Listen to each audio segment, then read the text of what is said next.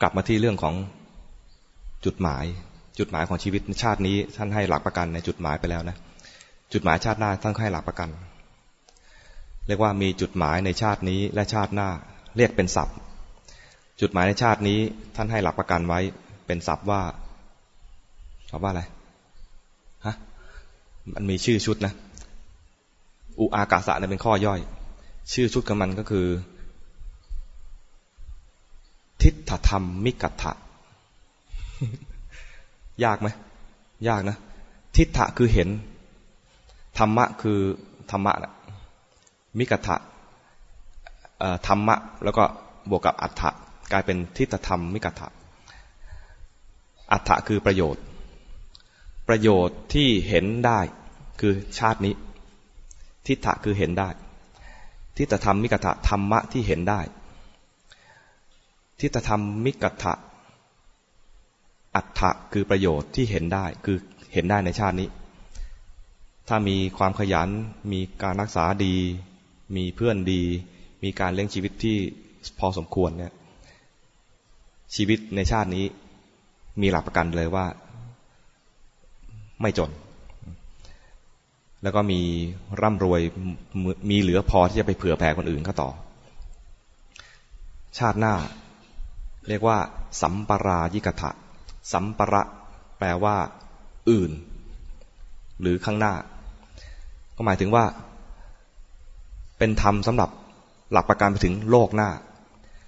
โลกเนี่ย ถ้าทำศรัทธาศีละจาคะปัญญาเนี่ยนะอาจจะไม่รวย ถ้าอยากรวยต้องทำข้อแรก ชุดแรก คืออุอากาสะ ส่วนศรัทธาศีละจาคะปัญญาเนี่ย มันทำให้มีความสุข เป็นหลักประกันว่าเป็นคนดีที่มีความสุข ถ้าทำทั้งสองอย่างจะเป็นคนรวยที่มีความสุขและเป็นคนดี คนดีเนี่ยอาจจะไม่มีความสุขก็ได้ เพราะว่าถ้าตั้งใจไว้ผิด ก็เป็นคนดีที่ยังเป็นทุกข์อยู่ เช่น มีแต่ศีลไม่มีปัญญา ฉันก็เป็นคนดีนะ แล้วทำไมมาด่าฉันมีไหมฉันว่าฉันทำดีแล้วนะยายคนนั้นมานินทาฉันได้ยังไงทำไมเจ้านายไม่เห็นความดีของฉันทำไมลูกน้องไม่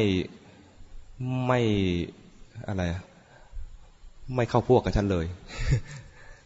ทำไมลูกน้องพอเลิกงานปุ๊บหายไปหมดเลยคล้ายๆกับว่า ดีแต่เกลี้ยกราดอย่างเงี้ยนะ มีศีลแต่เกลี้ยกราดโกรธอยู่เสมอ มีศีลแต่ว่าอะไรอะเหี้ยม เหี้ยมเกรียม มีศีลเหมือนกัน แต่ว่าไม่มีปัญญา มีศีลแล้วมีมิจฉาทิฏฐิ ก็มีนะ ก็ทำให้เหมือนเป็นคนดี แต่ไม่มีความไม่มีความสุข ไม่มีความสุขที่แท้จริง ไม่มีหลักประกันไปชาติหน้า ได้ครบถ้วนดังนั้น เวลาทำเอาธรรมะมาปฏิบัติเนี่ย ต้องทำให้ครบถ้วน ไม่ใช่แค่ว่ามีศีลแล้วก็พอแล้ว พระพุทธเจ้าไม่ได้ตัดศีลแบบแบบเป็นเดี่ยวๆศีลมากับสมาธิปัญญาบ้างกลายเป็นไตรสิกขา ศีลในชุดนี้ก็กลายเป็นว่า มีศรัทธาด้วยมีศีลด้วย มีจาคะด้วย แล้วก็มีปัญญาด้วย จึงจะเป็นหลักประกันได้ ถ้ามีศีลตัวเดียวบอกว่ามีหลักประกันไหมมันแค่หลักประกันว่าไม่ตกนรกเฉยๆแต่ถามว่า ชีวิตนี้มีความสุขไหมมันไม่มีปัญญาก็ไม่มีความสุข ถามว่ามีเพื่อนไหมไม่มีจาคะก็ไม่มีไม่มีเพื่อน